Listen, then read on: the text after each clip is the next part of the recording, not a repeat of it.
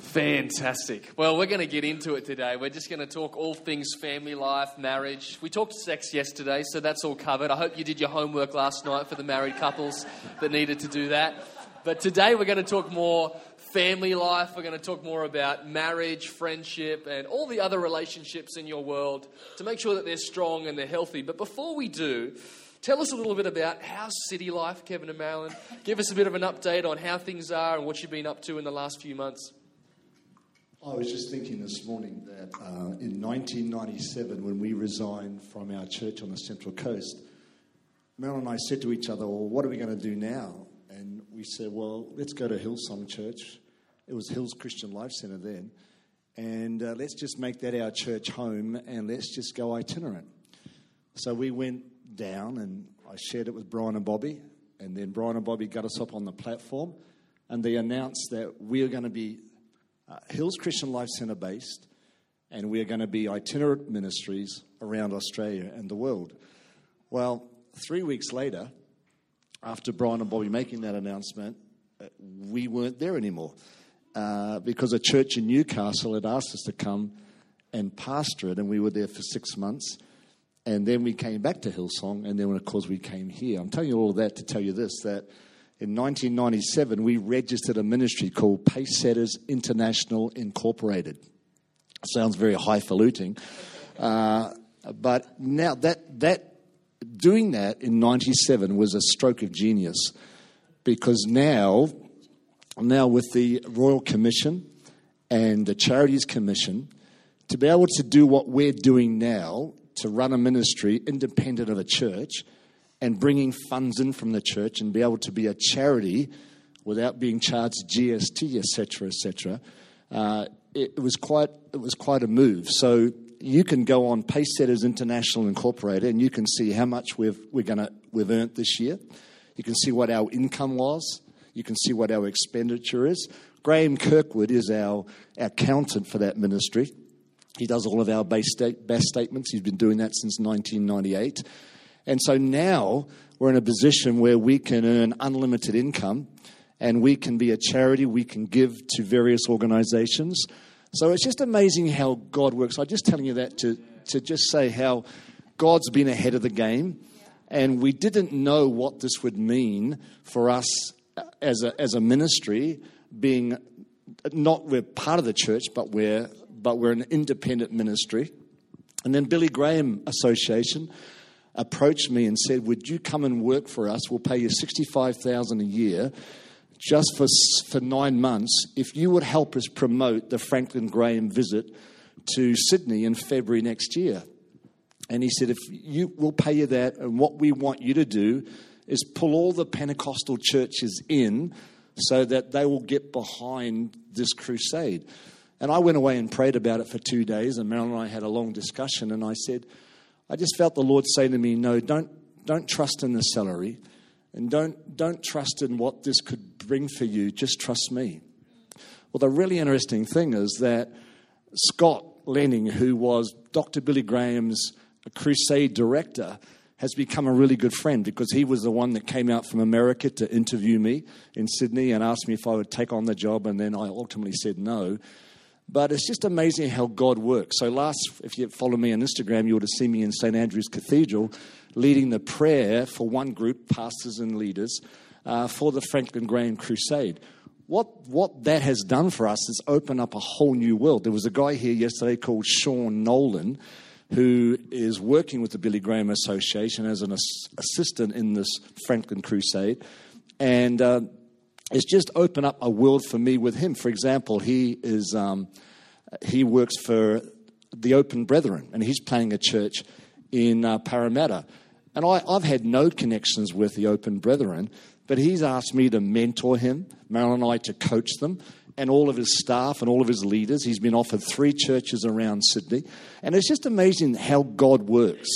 So I'm telling you all of that to say it's just been a stroke of genius for us to do what we have done and to look at Ben and Amy yesterday and to sit in the front row as they were doing what they were doing and seeing how they put this conference together. I just think God is amazing. These guys are doing a brilliant job. The church is growing. I'm so excited to see all the new faces that are coming back. The people that didn't like me have come back, and uh, and Marilyn, and it's just great to see the church growing. And I say that in all seriousness. You know, like I am so thrilled. Do I miss pastoring? Not for one second. I don't miss pastoring. I love you, but I and I say that sincerely, but I don't miss pastoring. I don't miss one part of it because we're stepping into what God said in, nine, in 1983 you're going to be a father to the next generation. And I thought, how would that ever happen? How could Marilyn and I ever be a father and a mother to the next generation? But in 2018, it's actually happening. So be patient, God works. So we love city life. It is absolutely fantastic. We love where we live. We love the locals. We go down to the local hotel called the Carrington where we can take our dog Milo. There's a menu for the dog as well as a menu for us. And uh, as my local hangout for reaching unchurched people, I've got a locals card and I go in there and I sit at the bar and I talk to all these unchurched people. Hillsong Waterloo is our home church and it's just fantastic. Nathan who's the lead pastor of uh, Waterloo, texted me this morning and said, We're praying for you and Marilyn as you're at City Church this morning. And it's just great to have that connection. It's the church where we started Central Coast in 1980. We were launched from that church. And it's just amazing how God fits it all together. So sometimes, not until you get older, as you look back how God works. You want to add to that? Well, for the last 12 weeks, I mean, I'm really loving city life as well. And of course, the first few weeks we were there, I was running and walking around, um, well, not, not running so much because my feet were really sore, weren't they?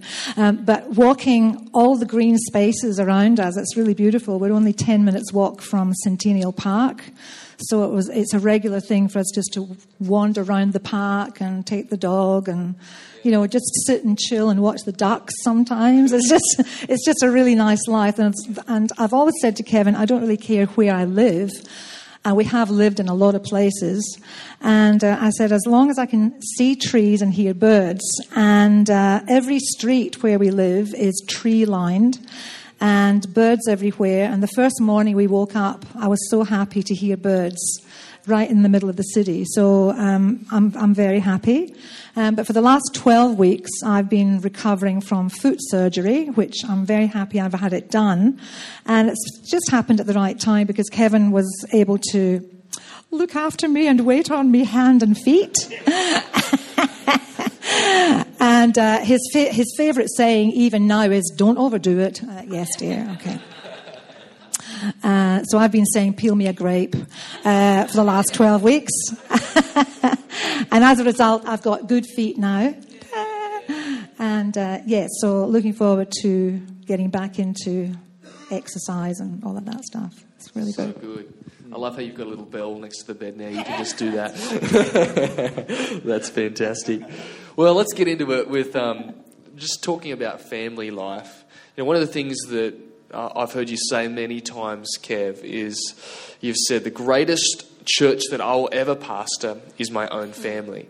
And it's something that I think has been ingrained in all of us that have called City Church home for the last few years, uh, because it is a great reminder about the fact that it's great to have principles that we come to church and we can kind of apply, but we've got to take them home. Yeah. And we've got to make sure that we're living it at home and, and, being real in our family life. And so I just wanted to ask what's some things you've learned over the years? You've got an incredible family, um, to, to kind of have a healthy family, some things that you've learned through, um, you know, good decisions that you've made, but even things that you've gone through and you've gone, oh, if I could go back in time, um, I'd do that better, I'd make an adjustment there. What's some things that have really helped you kind of foster having a healthy family and a healthy home environment?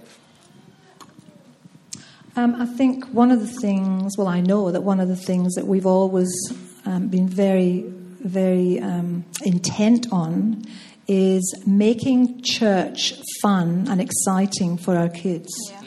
And even though we've been pastors for 44 years, and uh, when our kids were born, it was we didn't have any close family. We didn't have parents close by who we could sort of leave the kids with, and um, we just the, the, kids just came with us everywhere and slept on church hall floors and under tables and all sorts of things.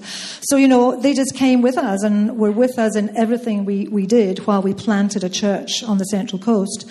And uh, it was just fun. It was never, oh, we have to go to church again. In fact, I remember saying to our girls, one Sunday afternoon, uh, you need to go and have a sleep you know, after lunch, and uh, I remember Laura saying, "I don't want to go. I don't want to go and have a sleep." I said, "Oh, okay then. Well, we won't go to church tonight then." oh no, no, it's okay. Oh, oh no, please, I want to go to church. you know, so I think that's pretty good. You know, pretty good um, outcome for just making church exciting and and and even though there were lots of difficult times. I mean, as a pastor, there are a lot of difficulties. Um, you know, when you're dealing with people. And, uh, you know, there are lots of people who don't like you, like, like Kevin said. It's, it, it just happens. And, um, and, and, it's just, it was just one of the things that we decided not to do, to talk about the difficult times in, in, within earshot of the children. They never knew really. Well, I don't think they did. I think Laura was a bit of an eavesdropper, but uh, we never, we never, we always made sure that we didn't talk about the negative stuff that was happening, and so, yeah, that's one of that's one of the things that, that I've thought of. And I think if I can add to that, I always saw myself as a father first before a pastor of a church. Yes. So for, that's why I focused on the family. So you know, for me, being a father was an honour. Yeah. And I try, I always try and look back. What can I learn from what my father and mother did? Mm. What could I learn from watching other parents? Because you know, like Laura, my daughter, who learned to drive by watching me. And when she first drove the car, she did it perfectly. And I said, Who's been teaching you? She said, No one, I've been watching you. So you learn, you learn a lot by watching. So as a young father, or as a young married man, before we had children, I used to watch how people raised their kids because I wanted to learn. And I learned from my own parents. So for me, when Laura was born and then when Emma was born, I quickly recognized that they were two different children. Yeah. So Laura was sanguine, very outgoing, very spontaneous. Emma was high thinker, sit in a room and read a book. So as a father, I tried to to treat them like an individual. Like, okay, Laura needs this. That's her needs of her temperament. That's what she needs as a child. And that's what Emma needs. Now, I don't think I always got it right. I know Emma's here today and she'll tell you I used to annoy her. I used to, because she was quiet, and I sometimes used to try and stir her up because I'm probably a little bit more like Laura, a bit more spontaneous. But, you know, I soon learned that it's, it doesn't work. You know, Laura, Emma doesn't respond to that. She just gets angry where Laura would just laugh it off and you're, you're stupid, dad. And, you know, it, it would no big, no big deal. But I think when you look at your children, our children are so special. They're such a package of potential. Yeah, this morning when we got up, I, I was having fun with Flynn. We stayed at Emma and Jamie's last night on my new air mattress. Worked really well. Queen bed. But I went upstairs and I just prayed for Flynn, and I was serious. I just prayed over his life. I said, Lord, let, it, let your purpose, because you can see Flynn, you know, and all their three children have got fantastic potential, but I just see in Flynn there's something about him. You know, there's something about the youngest, and, and just sort of seeing. And so, as a parent, you're trying to tap into that potential. So, so I always saw myself as we were parents first and church second. So good. Church would never take priority. If, if I felt my family was suffering, I would have left the ministry in a second. Yeah. Because for me, at the end of the day, my family is what, and that's what gives me yeah. the opportunity now to write a book on fathering. And by the way, if you ever wondered why I was so slow to write it, I, I said to this, said to Graham Kirkwood recently, I felt I could never write a book while I was paid to pastor a church. And that doesn't, doesn't make me, oh, you're a good, you know, it's just how I felt. I felt like I couldn't write a book while my job was to pastor a church. But now I'm free, I am writing the book. And I'm, I'm praying, I say to Carl all the time, you set me up, I hope mine's a number one bestseller too. That's great. Um, so, how long have you guys been married? 40, 44 years. So, the next question based around marriage is what advice would you give for having and maintaining a strong relationship in your marriage? Well, one of the things I always say is uh, be a good forgiver. Yeah. you know, because uh, put you in the room with another person and you have conflict straight away because no one sees the world like you do. And at the end of the day, we, we can't understand why, why, why don't you see it my way? I want to be right, you know? and so sometimes you have to forsake that, that, uh, what's that, privilege of being right. And you have to admit sometimes, well, I was wrong. And so you have to be a good forgiver um, but you have to be a good um, asker of forgiveness. Does that make sense? You have to be able to not only receive forgiveness and give forgiveness, but you, you, know, you have to be able to actually say, what I did to you was wrong. What I said to you was very hurtful. I was wrong. Would you forgive me? And I, will try not to do it again. You know, you can only say that. You can't make promises that you can't keep. But, you know, uh, would you please forgive me? That, that's a humbling thing. And it's, it's something you have to do yourself, isn't it? You know, never, never ask God to humble you. But I just think that's one of, one of the keys. You've got to be a good forgiver and you have to be a good lover. And we heard that yesterday. Uh, I have never, in all my days, and I've been in the church since I was five years of age, I have never heard anyone speak with such authority. Yeah. Like Patricia did yesterday, without any awkwardness, without any weirdness. It was absolutely amazing. And uh, so, so life giving and, uh, and so, so powerful. So, I, I, just think in married life, you know, we came from two different cultures. A New Zealander marrying a Scot, so her father wanted me to get married in a kilt. And I thought, well, I ain't getting married in no kilt because I'm not from Scotland. That seems weird. So we had a lot of challenges at the beginning, and we've had a lot of challenges, I think, with our culture and with our temperaments. Uh, but I think we've worked on and realised that for better, for worse, for richer, for poorest, in sickness and in health, until death us do pass. That that was the vow we made to each other. And so when we had challenges in our first three years of marriage, and uh, and it was a really tough time. And there was lots of times where Marilyn said to me, "Well, just leave me and go and find someone else." I said, "No, we made a commitment. We'll see this through." And and I think when you work on stuff and you and you stay committed, it's it's amazing the reward is at the other end. You know, isn't at this stage of life, your grandkids are a reward, uh, longevity is a reward and you get to a position uh, where you're in a strong spot because uh, you know you've got to really work on healthy marriage. It doesn't just happen. I think it was a Donna Crouch. I think she coined the phrase: "You don't fluke good marriages, and you don't fluke good kids. You got to work on it." Yeah.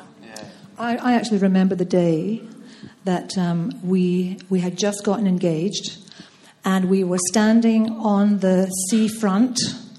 Um, on an island called Millport, which is off the west coast of Scotland, where Kevin was actually based at the time because he was um, working in a ministry called YWAM.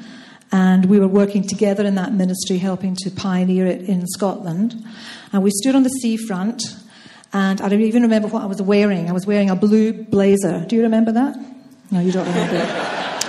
I'm the, I'm the thinker in the partnership here. Um, I remember all these funny details, but I do distinctly remember standing there uh, and we, we looked each other in the eye we said, when we're, when we're married, we will never even mention the word divorce. Like, divorce will never be plan B. Like, there will never be a plan B because we both believe that God had really engineered our coming together and, and we knew that we were to be married in the purpose of God. And uh, I, I, just think, I always go back to that. And it was interesting that we actually made that vow to each other before we were married. And then the first three years of our marriage were absolute hell. Yeah. Truly. And, and the first three years gave both of us an excuse to walk out. Yeah. Truly. Yeah. So, uh, you know, a lot of us have faced you know, struggle in our marriage at times and had challenging times. And obviously, for you guys, uh, as you mentioned, in that first three years. For others, it might be after seven, eight, nine, ten years. What's some practical things that you did, or, or, that you could suggest for us that you did through those hard times to be able to help you kind of get through and go, you know what?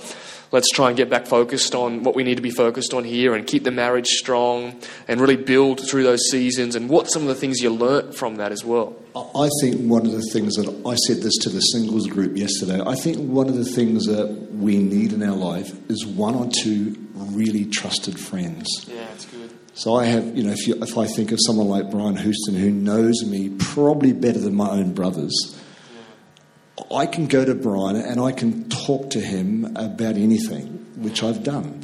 Yeah. And I think that trusted friend can help you get through challenge. You can go to prayer, of course we can. We can pray and ask God, but sometimes you need someone to give you perspective. Yeah. And so I think someone like Brian, who, who is a really trusted friend, who, uh, and and I can talk about. It. And so I, you know, when we were going through some tough seasons, I had someone like him that I could just go to. Same in ministry, same in life, same in fathering. You know, I had someone who I could. And John Pennycook was the other one, pastor up on the Central Coast, who had four beautiful girls and had raised them fantastic. And I thought that man can teach me how to be a good father. Wow. So I asked a lot of questions. Yeah. Yeah, that's great. I can honestly say that um, one of our motto verses for our marriage has been Proverbs 3, um, 5 and 6.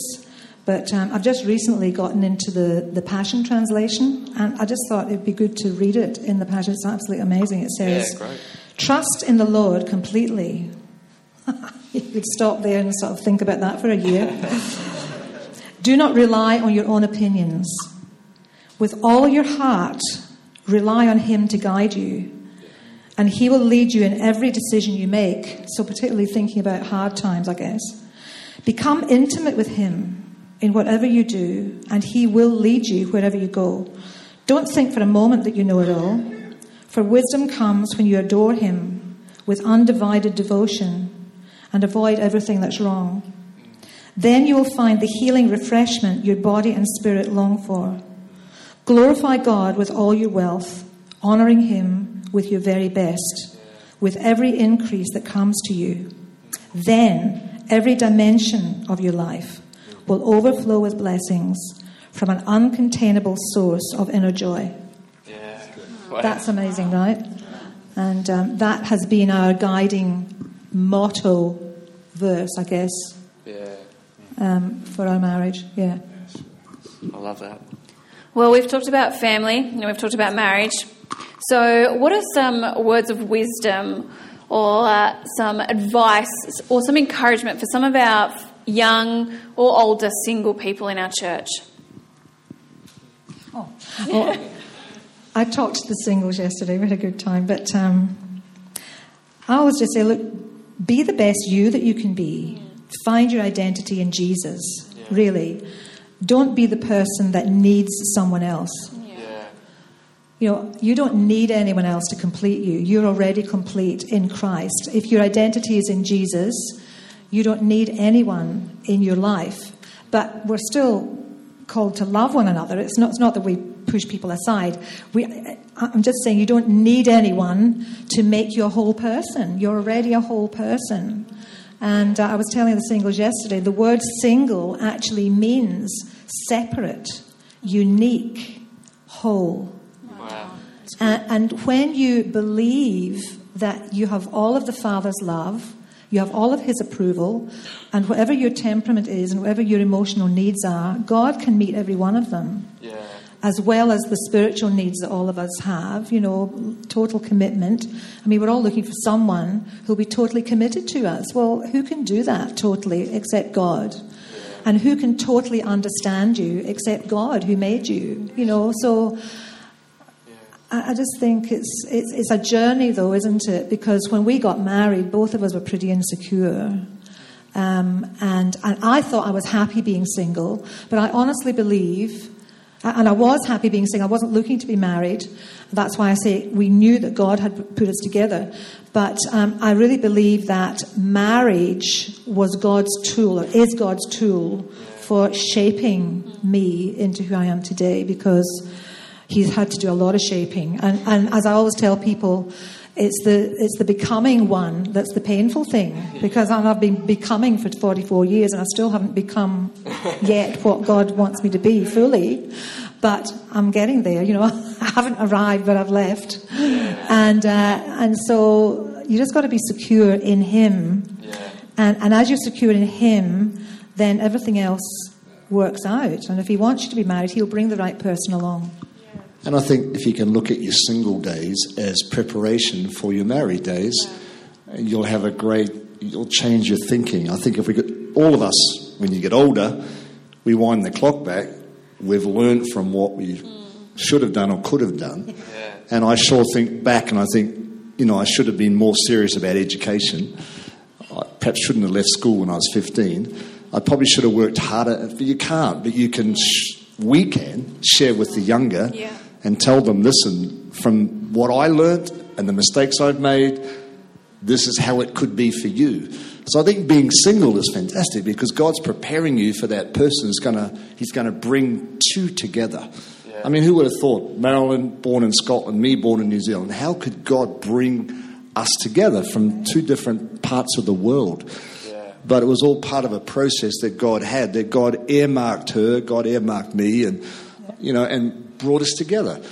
I, I think we can believe. I know the Bible says, "He who finds a wife finds a good thing," but I think we just got to find God, because when we find God in the midst of our singleness, God can bring the right person, you know, into our world. So I think being single is a chance to prepare yourself, to be wise with your money, learn to be self-disciplined, and uh, and get ready. And who says you have to be married by a certain age? Singles, don't think as the world thinks. You know, you've got to be married by a certain time, have children by a certain time. Who says?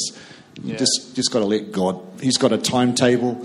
Trust God's timetable for you because you've got the advantage. And even if you're divorced and you know you've made some mistakes, well, as I always say, it's not the unpardonable sin. You can just pick yourself up, get on with your life, and who knows what God's going to do and build your future. It's amazing how God can work. That's great. What about for people that are, are raising kids? And talking about, we've talked a little bit about family before, but when you're raising a strong willed child, I'm just asking this question for a friend. We have two. I wonder where they get it from.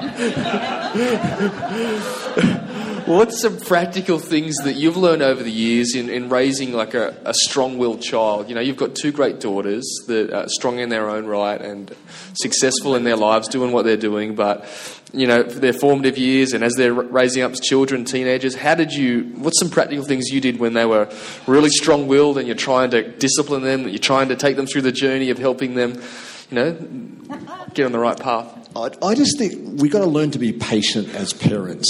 We want perfection. We want we want our kids. Our kids aren't perfect. They're born in sin, and and so they're not perfect. And and we we we kind of think we you've got my family name. You should behave like this. But the reality is, our kids are kids.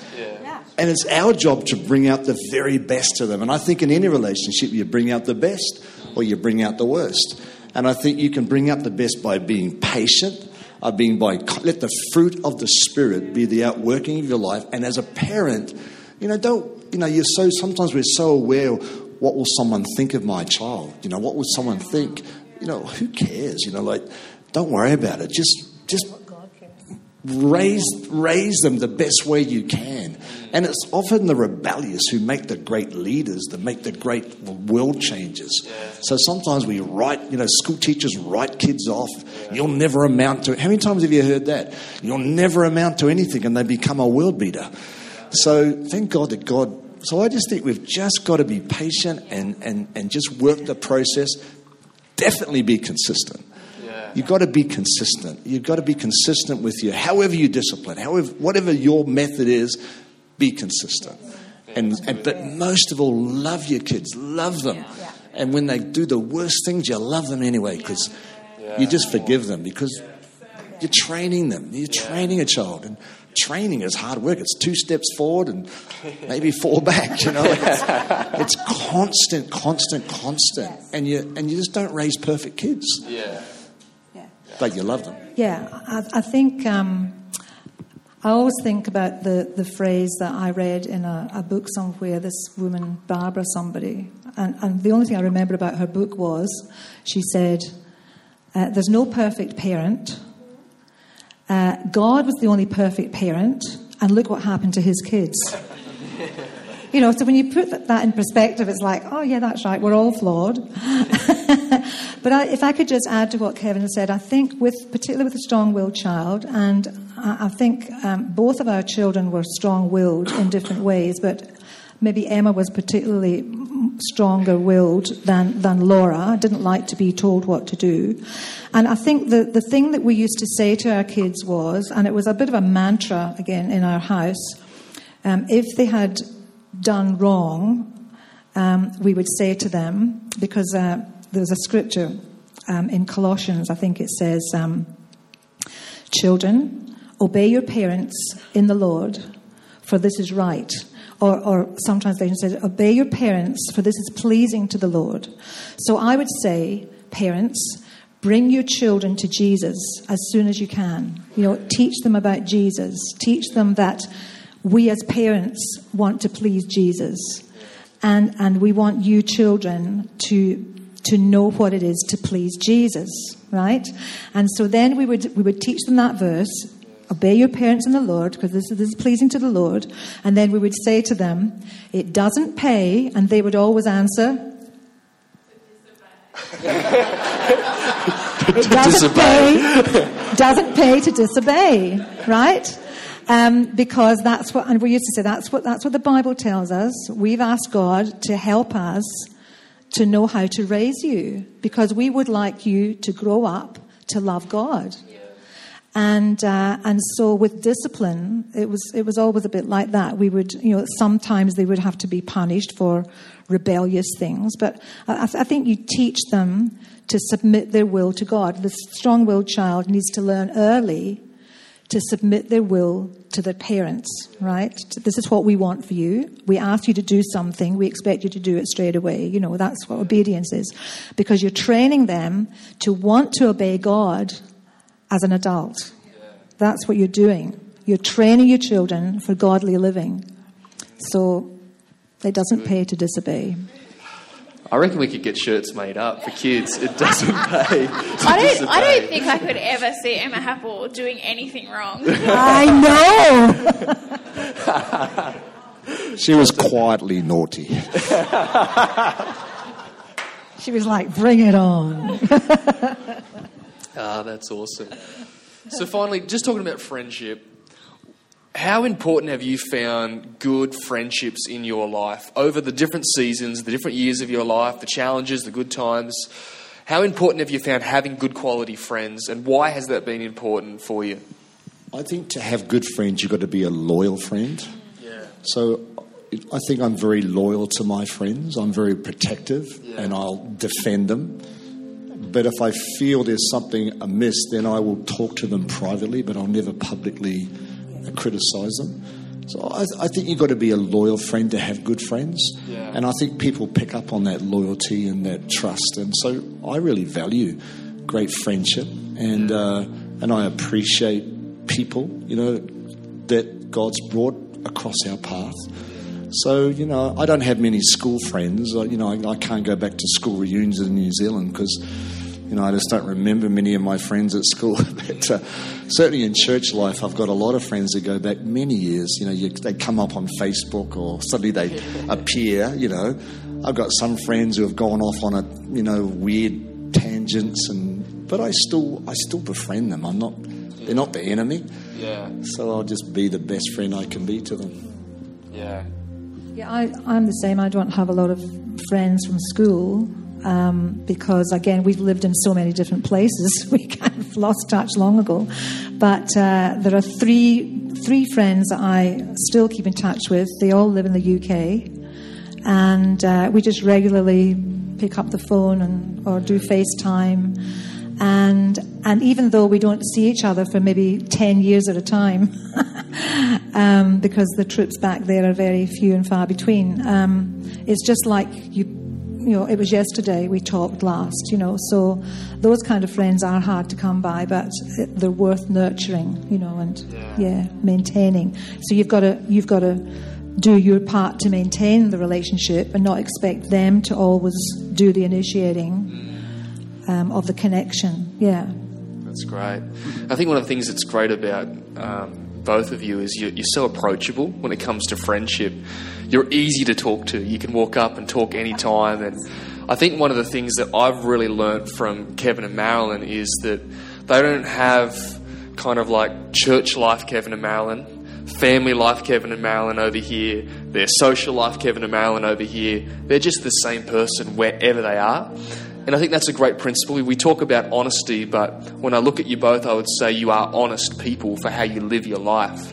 And um, you know, you know what Kev's thinking. You know, he's gonna he's gonna be honest in every season. You know, same with Ma. You're gonna be honest in every single season and every person that, that they're around. They're just real, and uh, and I think that's a rare thing in our world. And I think when it comes to relationships, people respect that over the years and over the seasons. And I look at Kevin and Marilyn, and I see a lot of long term friends in their life. Yeah. And I think that's because they've done that journey and they've been that safe place and they've been that honest person. And uh, it might hurt in the short term, but in the long term, the truth will set you free. And, uh, and I really love that about you. I think that's a great principle for us. For when it comes to raising kids, being in marriage, in our friendships, to just be the same person. Let's not just be so great at church, and then when we get in our workplace, be the grumpy person. Have a smile on our face, hands up on a Sunday, but then at, at our workplace on a Monday morning, we're the grumpy person no one wants to talk to. Let's be the same person. Let's take the love of God that's in us into every area of our lives and spheres of influence as well. So, Kevin and Marilyn, I would love if you could pray for us. Pray for our relationships as we are about to close in a moment. Pray that they'd be strong and healthy, and pray for us as a church. We'd really appreciate that. Why don't we stand and uh, can we can we just reach out our hands to can reaching our hands to each other? But let's pray for Ben and Amy and uh, pray for each other. And Father, we just love you. We thank you for City Church. Father, we thank you for its future. Lord, the best days are ahead, without a doubt. Lord, you've got so much in store.